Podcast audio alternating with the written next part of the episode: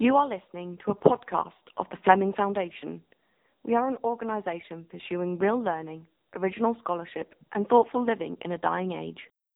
Welcome back to Christianity and Classical Culture on the Fleming Foundation. I'm your host, Stephen Heiner, and with me, as always, is Dr. Thomas Fleming. Dr. Fleming, thanks for joining us. Thank you.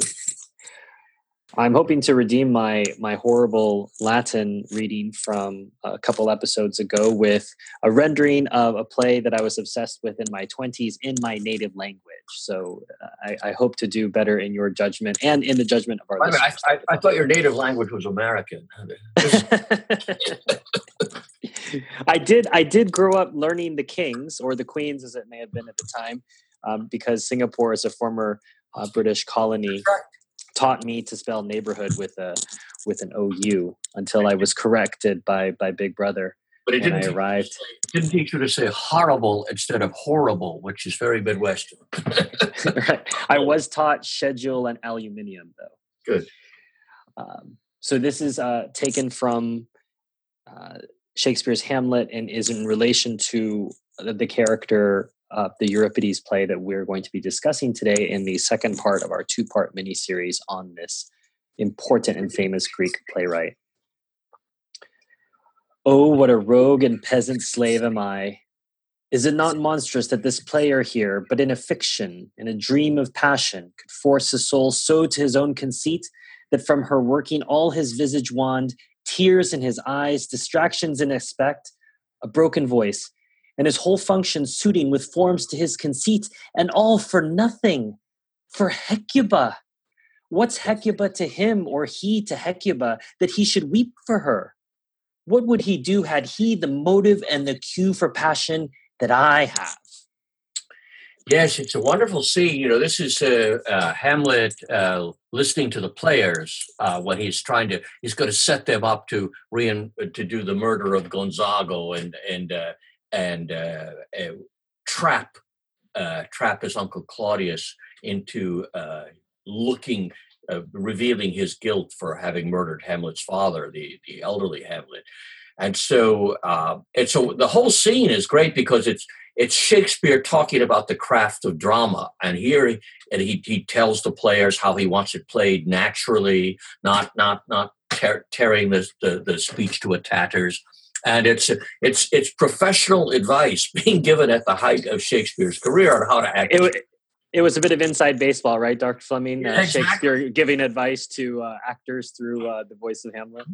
But by picking what's what's what's he to Hecuba, Hecuba to him, um, because Hecuba is the one of the great tragic roles, and as I said at the end of uh, part one of our discussion, uh, this play uh, had enormous appeal for uh, both in the Roman period and in uh, and in Elizabethan and Jacobean England.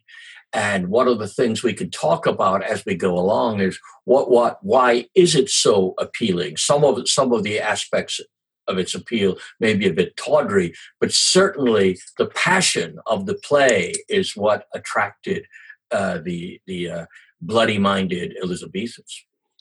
Well, for the small slice of our listeners that's neither familiar with the Aeneid or with Hamlet, can and to appropriately start our discussion today, what's the basic story of Hecuba? Okay, Hecuba, of course, is the uh, queen. The pri- she is the primary wife of Priam. Interestingly, Priam is a poly- is uh, polygynous, he has many wives and many children from different women, and that's because he's a foreigner. He's an Easterner. The Greek the Greeks look upon this with great suspicion. But Queen Hecuba has been dealt a series of blows. Her uh, her city Troy has been conquered by the Greeks at the end of the Trojan War. Her her husband Priam has been killed, and various members of the family, her her children, and and her stepchildren have been murdered. Uh, Hector, of course, was killed in battle by Achilles, but uh, others have been killed by uh, Achilles' son uh, Neoptolemus, otherwise known as Pyrrhus. And now she has to go into exile is, as a slave. Uh, as she's worried about daughters, she's worried about Polyxena, who was supposed to be uh, the bride at one point. They had worked up a, a, deal that she would marry Achilles. Now they want to sacrifice Polyxena to the ghost of Achilles, give him a bride and the other one. Very cruel and primitive sort of notion, extremely un-Greek.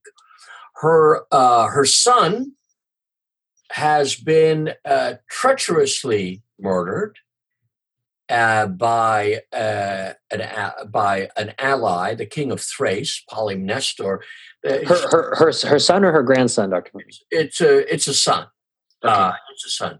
Uh, there's also the, the, her grandson is going to be murdered. Also, the the son of Hector and Andromache, because they fear that he will grow up and uh, to get revenge. That's uh, Astyanax. And when we not, not, not, that surprising, given that time period that when sons grow up, they, yeah. they might seek out revenge. Yeah, well, his sons used to lo- sons used to love and honor their father. What what what what better way than to kill his murderer? no, don't, don't try this at home.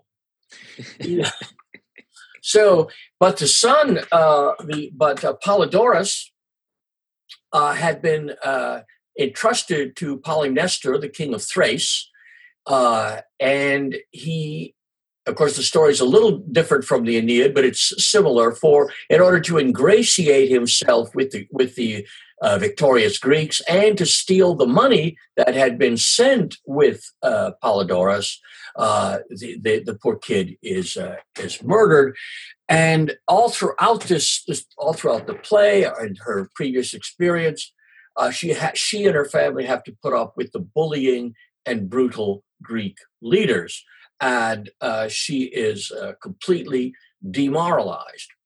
The and there's a worry also about, of course, her daughter Cassandra, the prophetess, whom Agamemnon is sweet on, and so he may be at least saving from murder.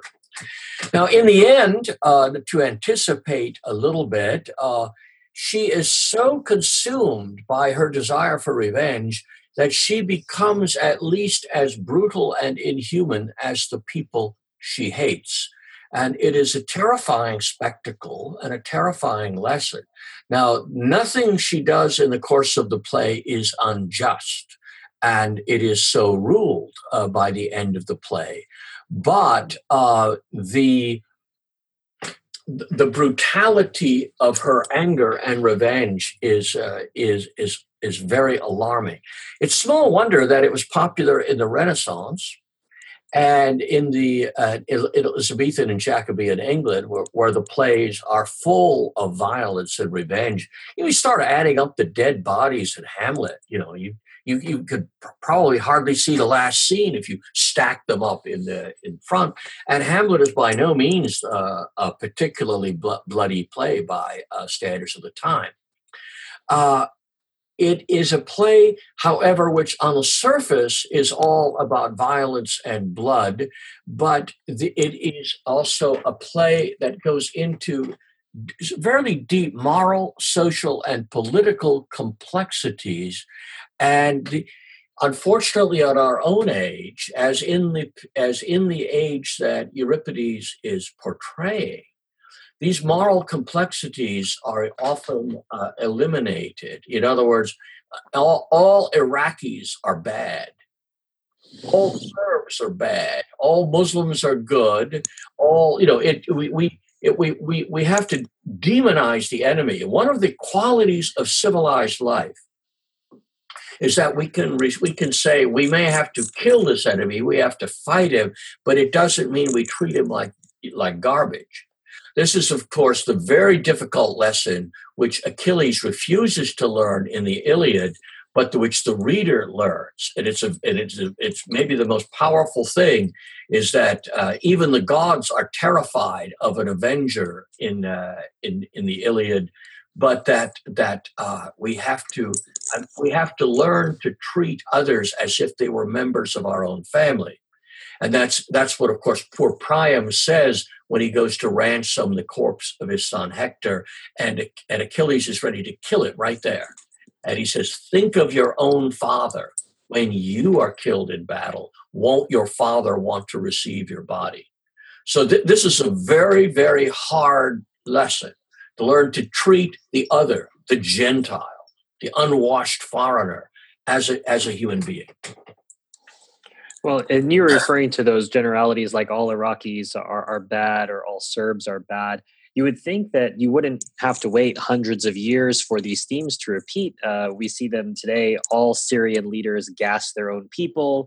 Uh, the yeah. United States is always correct when accusing other countries of having or using chemical weapons, even though they're the only country to ever offensively use nuclear weapons. Um, it seems that. By the way, the biggest manufacturer of chemical and biological weapons, which is how it came to the Middle East to begin with, between us and the Russians, we're the world suppliers. Someone, someone had said uh, in defense of, of, that time period, says, "Well, we know that Saddam Hussein has chemical weapons because we gave them to him." Yes, uh, exactly. exactly. So the it's interesting you mentioned that our modern age may may may not care for this play as much. I mean, because I feel that we're very much in the time period of the morally problematic so-called hero.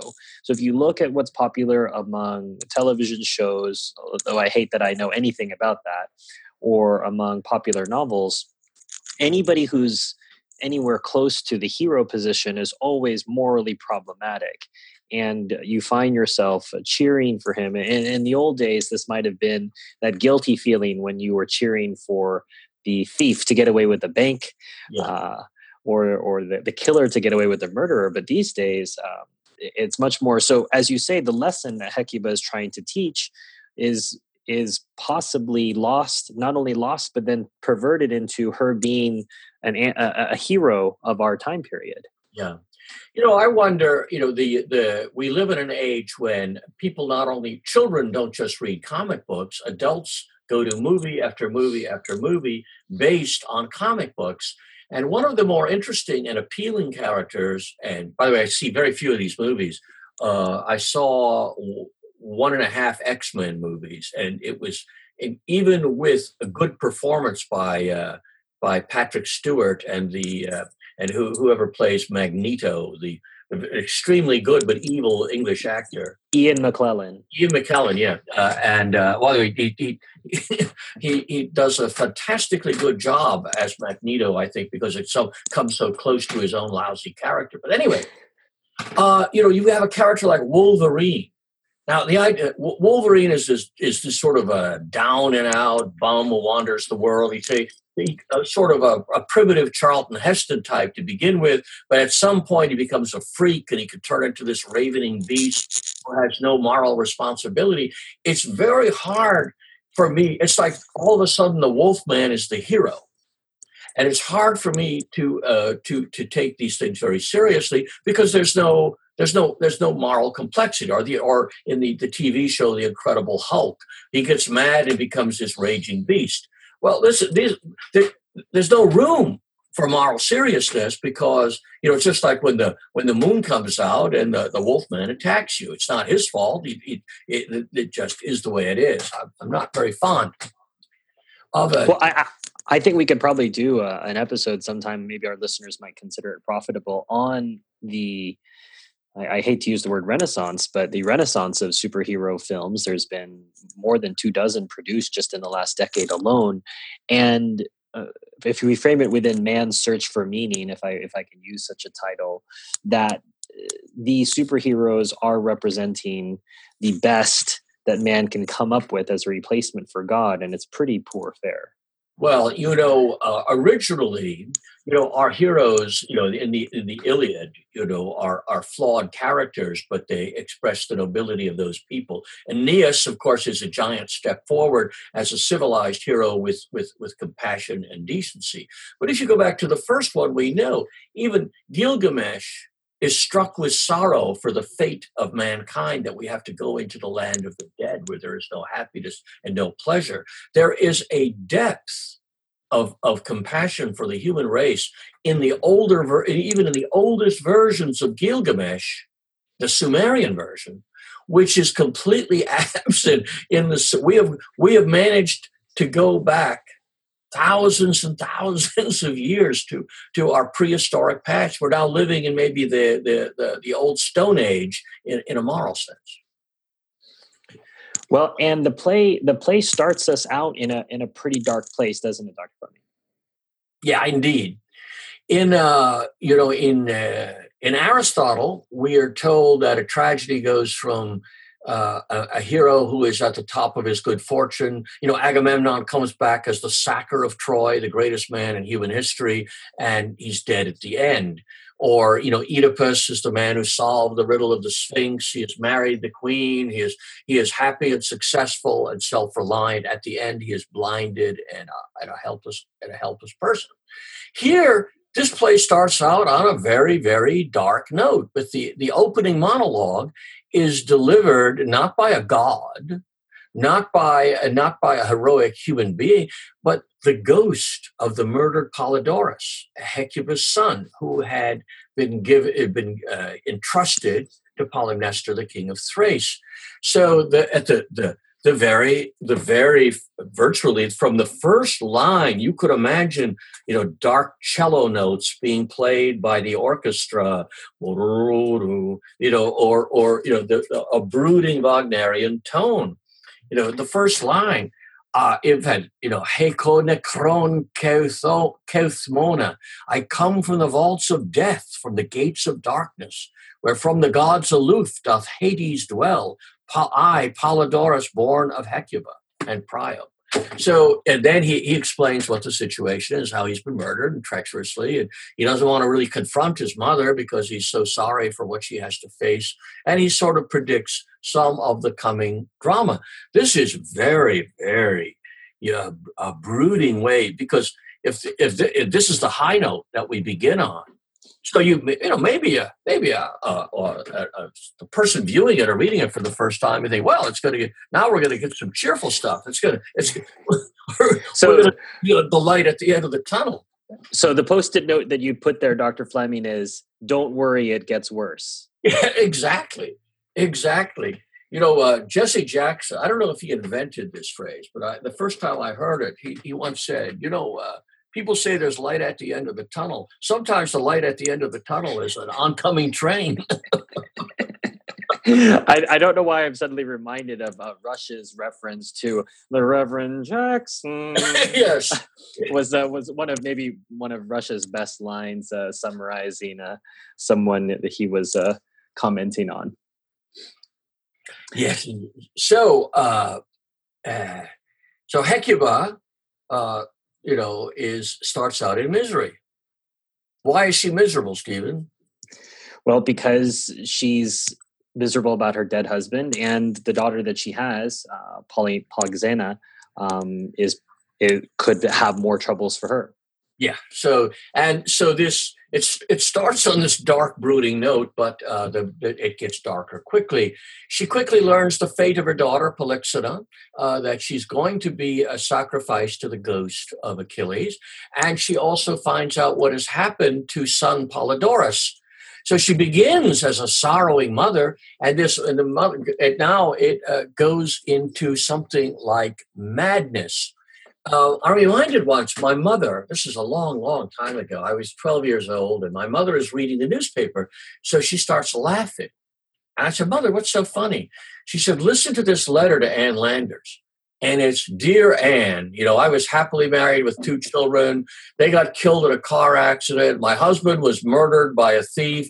I've got terminal cancer. What am I supposed to do? My mother, meanwhile, who has this twisted peasant sense of humor, finally, this is so imp- over the top. And by the way, I think it was a phony letter, but it's so over the top. My, my mother goes into hysterical fits of laughter.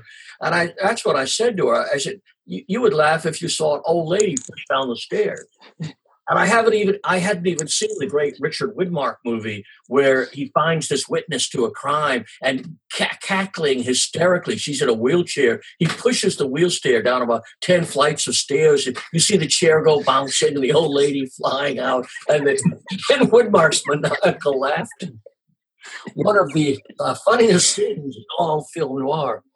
So this is not un- this transition of Hecuba from simply grieving, uh, uh, but in a normal way, to to the extremes, uh, to the to as as Americans used to say, to the taking it to the limit, uh, this is not untypical of uh, Euripides. His Heracles, for example, in the in uh, Heracles Mainomenos, Heracles Phurenes, um, go, goes quite mad.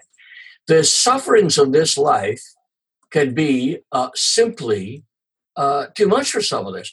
Now, as Christians, we generally believe, and in fact, uh, I'm not sure we didn't learn this from the Greeks originally, that mankind learns through suffering. This is the great Aeschylean uh, uh, line.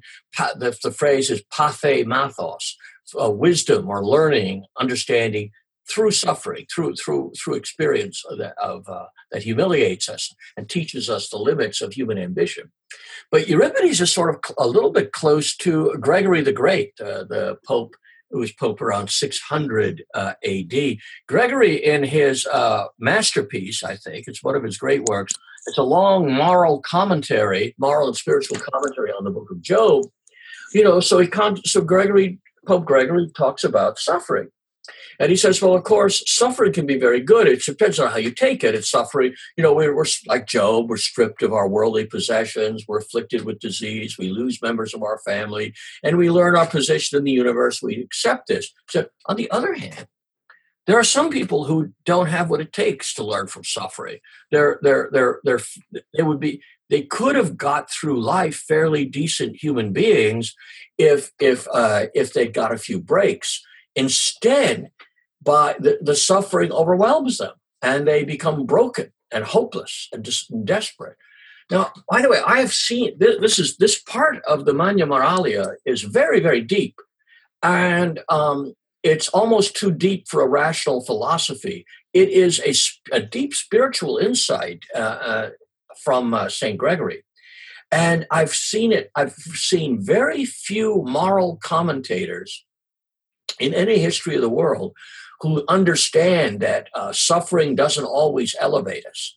And so that when people say things like, well, God gave me cancer to teach me humility, that this notion I find absolutely monstrous. It's, it's, it's, uh, it's kind of ultra Calvinism that somehow the creator of the universe has time to think every day. You know, I think that little darling three year old on a tricycle should be run over by a Mack truck and uh, because that'll teach people to not to trust own luck and happiness. Well, well, also, Dr. Fleming, the, the fact that you would be bragging about being taught humility sort of undermines the entire lesson. That's a Ben Franklin's famous remark. You know, in his autobiography, he, he makes a list of the virtues and so he decided to work on each one separately as if this were even remotely possible. It shows you what a what a, what a nut job Ben Franklin was. But he then he does say, ironically, sometime I somehow I never got around to working on humility. so now you you you spoke of a political dimension to plays about the Trojan War. So what is what's going on in this case? All right. One of the things we have in this play is we we uh, there are ethical and ethical and political dimensions about uh, about the role of uh, democracy, for example. Um, democracy is personified in the character Odysseus, who is treated as a demagogue, the kind of person who can sway a, a, an assembly. And he comes to tell Hecuba what the decisions are and uh, and Hecuba had once saved him from death when she could have revealed who he was. And he says, "Well, thanks to you, I see the light of the sun now." And she says, "Are you not? Are you not a coward, a, a caitiff?" Proved by these plots, you were dealt by me as you say you were. That as I saved your life, yet uh, you do us no good, but thy, uh, uh, but every ill you could you're a, a thankless, uh, use a, a, a, spawn, in fact, sperma, a seed of uh, all you that grasp at honor by babbling to the mob. I don't want to know you, you who injure friends and and consider nothing of friends or friendship, so long as you say something to please the rabble. What, what crafty willingness did you imagine, wiliness did you imagine this on my child to pass your vote of murder? So the contrast here is Odysseus, by everything that's holy in Greek morality, Odysseus owes his life to Hecuba. She treated him as a friend and she earned that friendship. And he turns around and persuades the, the, the mob of the Greeks that they should, they should kill her daughter. This is, uh, this is particularly disgusting.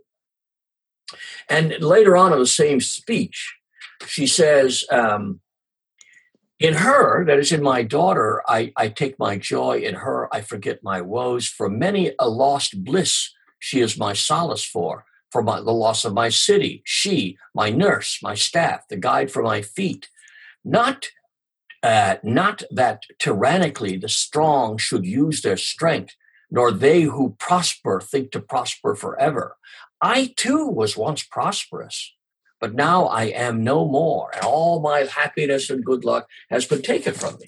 So this this portrait on the one on the one hand, she taught humility by this. All she has left really is her daughter. And now she is going to be deprived of this by someone who owes to her his very life. So, this tension between personal friendship, between a personal relationship with, with maybe a foreigner, that you you owe this to. And by the way, this is a very important theme: the friendship forged between foreigners. It's it's it, uh, the generally it's translated as guest friendship. It's it's a theme, very strong theme in the Iliad. It's a theme in the Odyssey. It's a theme in all Greek drama, and here in the Peloponnesian War, uh, uh, as uh, now sort of portrayed as the Trojan War, things such as friendship are, are gone, are gone.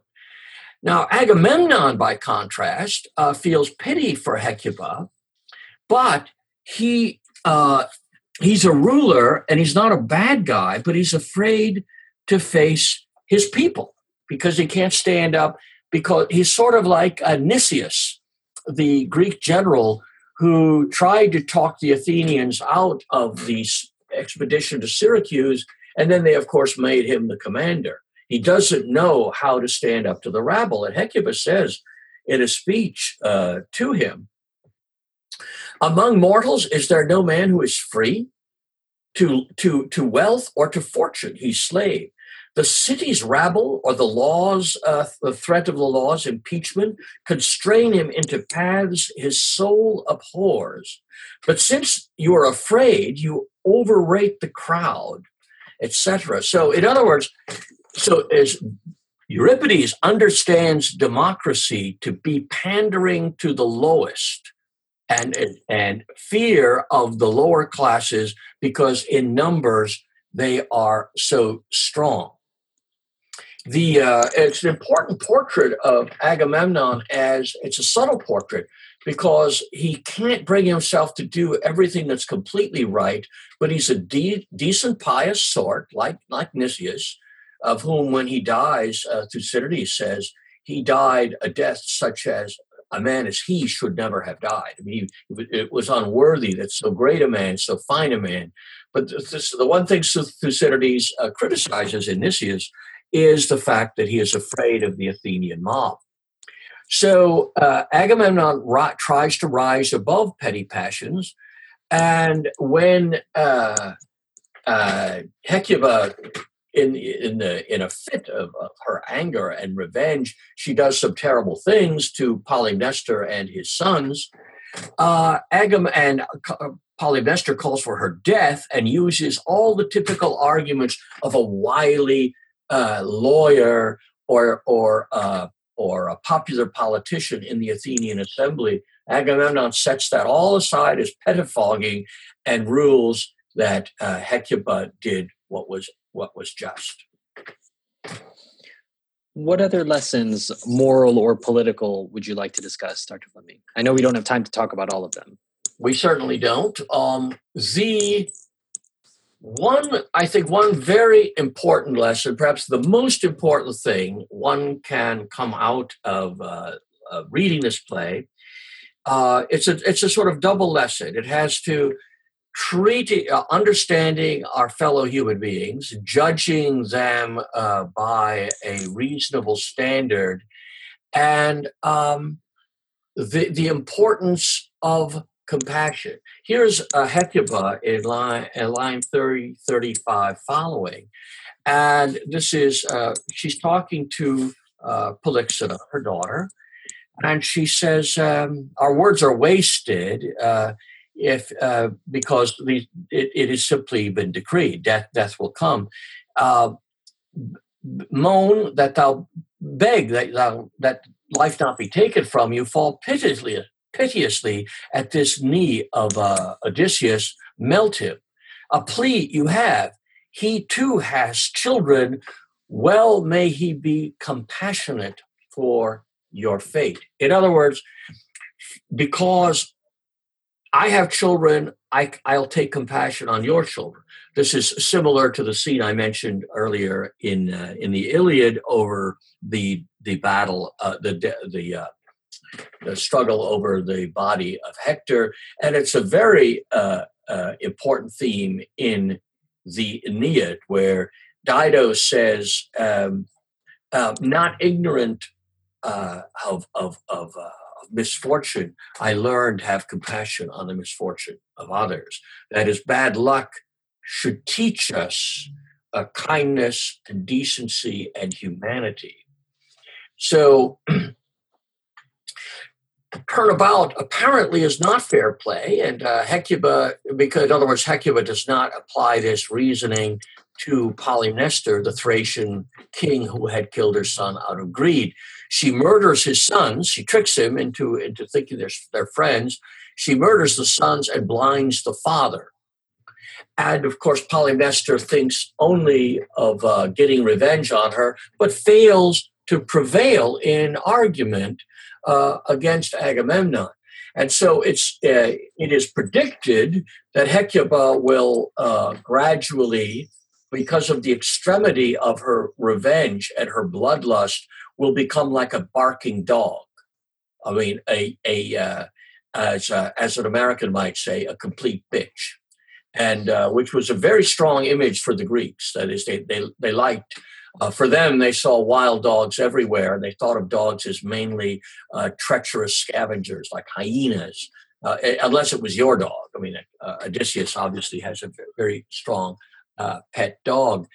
So uh, that that even though her revenge is extreme, Agamemnon still pronounces it just, and that one might wish that for her own sake, Hecuba had not gone to this extreme, but uh, but nonetheless, the the revenge itself is a moral action. Well, and why was revenge so important in Greek tragedy and and later on in Rome and, and even later in England? Yeah, this is something it's very hard for moderns to understand. We say we have a judicial system which uh, punishes criminals and which provides justice. And uh, what we never answer the question is what happens if somebody rapes and murders small children and then gets sent for 10 years to a psychiatric home? But how is this justice? Justice, justice. I, I'm afraid I, I part I part company with uh, both Pope Francis, but even the Catholic Catechism strongly misrepresents that is the latest catechism misrepresents the nature of capital punishment uh, it doesn't uh, it doesn't say that it is illegitimate many i've, I've talked to priests and lay, laymen alike who say that the new catechism forbids it no it does not what it says is that since the purpose of of, uh, of uh, capital punishment is the protection of the populace, that can be done by locking somebody up for life. Well, you start with the wrong, the wrong, the wrong understanding. The purpose of capital punishment is vengeance. Vengeance is mine, saith the Lord, I shall repay. This is all throughout the Old Testament. Paul again quotes it but to understand that now, of course, the sword of vengeance is given to the ruler. So when the government executes a criminal, it is blood revenge on behalf of the victim and his family. If we don't want to understand that, that's our fault. It's not it's not it's not the church's fault and it's not scripture's fault. Then the question, what happens when the sword of, of the ruler is thrown away and it's not exercised? So, from the point of view of the of the early Greek, from the point of view of the of the Pentateuch, from the point of view of uh, Elizabethan England, uh, un, an unpunished murderer is, is, is, is, cries out to heaven for punishment. And, and this is this is this is this is not just the Old Testament understanding or the Greek and Roman understanding. It is also uh, the Christian understanding. And and one of the reasons why we don't understand it is because we don't believe in blood ties. We don't believe that the relationship between a father and his children or his grandchildren or his nephews or his cousins, that this is any stronger than his tie to uh, people in Ethiopia or Bolivia. We're all human beings. We're all the same. America doesn't exist. We don't have borders. We don't have a right to defend our borders, and we don't have a right to defend our household or our family or pursue our, our the interest of our family uh, exclusively for your well, you're, you're using all of these constructed words, Dr. Fleming, like family and borders and uh, you know gender. We all know that these are just uh, constructs of the patriarchy. Yes, well, that's that's that's what Marx and Engels say, and Marx and Engels wouldn't lie to us, would they? Parenthetically, I would add that uh, false catechisms also cry out to heaven for vengeance. Uh, in the spirit of the bumper stickers that say, My president is Jefferson Davis, I would say that my catechism was published in 1566, not uh, 1993. But. You know, not to, not to get into that, but you know, one of the things, the original, apparently, what people say the catechism says is what it said before Cardinal Ratzinger got a hold of it, and what he what came what emerged was a compromise the the uh, capital punishment was not condemned or eliminated, but it was given a false explanation. Interestingly, our friend Father Barber uh, has uh, several times in in lectures uh, given under my auspices has said that you know the the when the church makes a, a, uh, an authoritative statement about tradition, the statement is has to be accepted. We don't, however, have to accept the explanation. So his his his example was he had found some documents uh, the, the of the diocese of Los Angeles going back to uh, to like the 18th century, and you know these were this was an era in which the, the only people there were Spaniards, and they were find, fond of fighting duels, and the uh, the bishop quite properly repeated the the general sentence of the church, which is against dueling, and then said it because honor is a false value, and that is why you shouldn't fight duels. Well, as Father Barber pointed out, honor may be excessive or it may be carried to extremes, but let's not be so quick about eliminating this, this a sense of honor that leads us to, to shun evil and to pursue the good. There are many aspects of honor that are very good. So the argument was wrong. The reasons given are wrong. The, the, the general judgment has to be accepted. So I take from this about the current catechism yes, capital punishment is licit. All the other stuff is baloney. so, now, for the Greek, you know, if we we've talked even more than once. Uh, I don't know about in. I think even in a podcast we've talked about Aeschylus Oresteia, and the Oresteia is about blood revenge. I mean, it is about uh, Agam- the death of Agamemnon, the, the, murder of Agamemnon calls for the murder of his murderers, and and uh, and finally the, the the trial takes place at Athens, where Orestes is absolved of, of blood guilt, and the, the play is always misinterpreted to mean a rejection of vendetta and, and and a celebration of democracy as the replacement of blood revenge that's about as accurate as saying that Paul rejects capital punishment and blood revenge in favor of you know d- d- uh, Christian pacifism. Do people just make these things up. The the the uh, however there is a there is a difference in the in the in the world that Aeschylus belongs to, which is a world of robust Athenian patriotism and strong families, and the more troubled world of the late uh, fifth century when the claims of the Athenian Commonwealth are impinging upon the integrity of the family. Not the way they do today, but where there, you know, there were the, the sense of a uh, the, the private sphere being more more important than the public sphere. This is now in in, in question. So uh, Euripides has lived through a period when the claims of the Commonwealth were in conflict with the flames of family ties, and this caused this caused reflection, uh, re- reevaluation, and questioning. But what it does not produce in Euripides' case is the rejection of the old moral system any more than it, it, it, entailed that in the case of Aeschylus and Sophocles. The, the, the significance of blood is very great, and the, the burden on a family is very great. Now, the Athenians were a civilized people, the Romans were a civilized people, and they did everything they could to ameliorate and moderate uh, the, the circumstances under which revenge could, could be taken. Uh, and in other words, that you provide juries, you provide rituals, you provide all sorts of mecha- social mechanisms by which uh, justice and compassion can be pursued. But ultimately, there is a law of blood, as stated by Aeschylus, that blood once fallen to the ground cannot be recalled.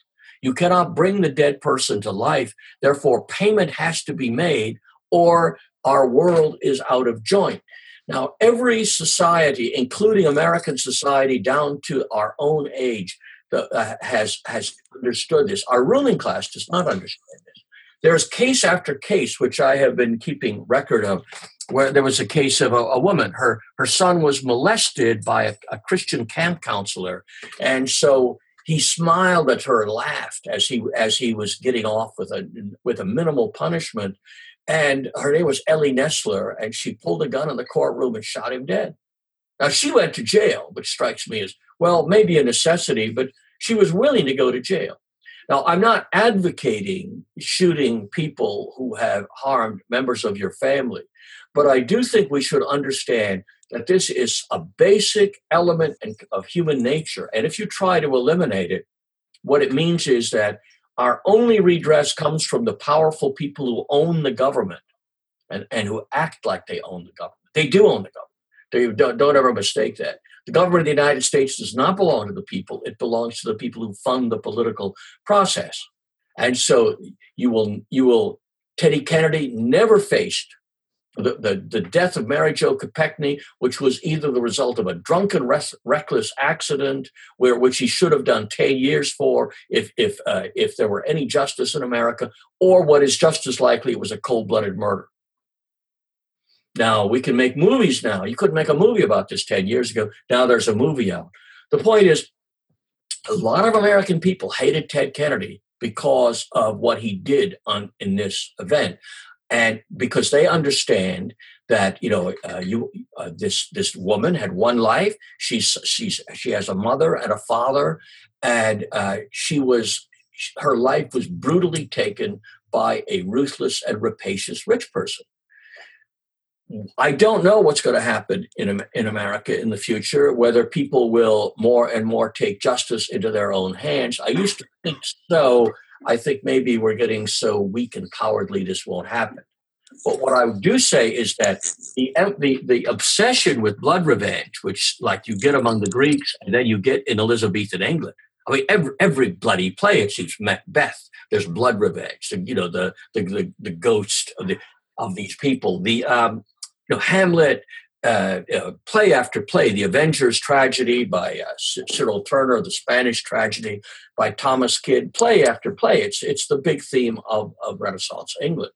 And I believe that these things, ideas come to the fore, especially when there, when government is growing at the expense of family relations. That was certainly true in Elizabethan England, and it's far more true today is there anything that we haven't spoken about, Dr. Fleming, in just a, a, final minute or two that you'd like to mention before we finish out the episode?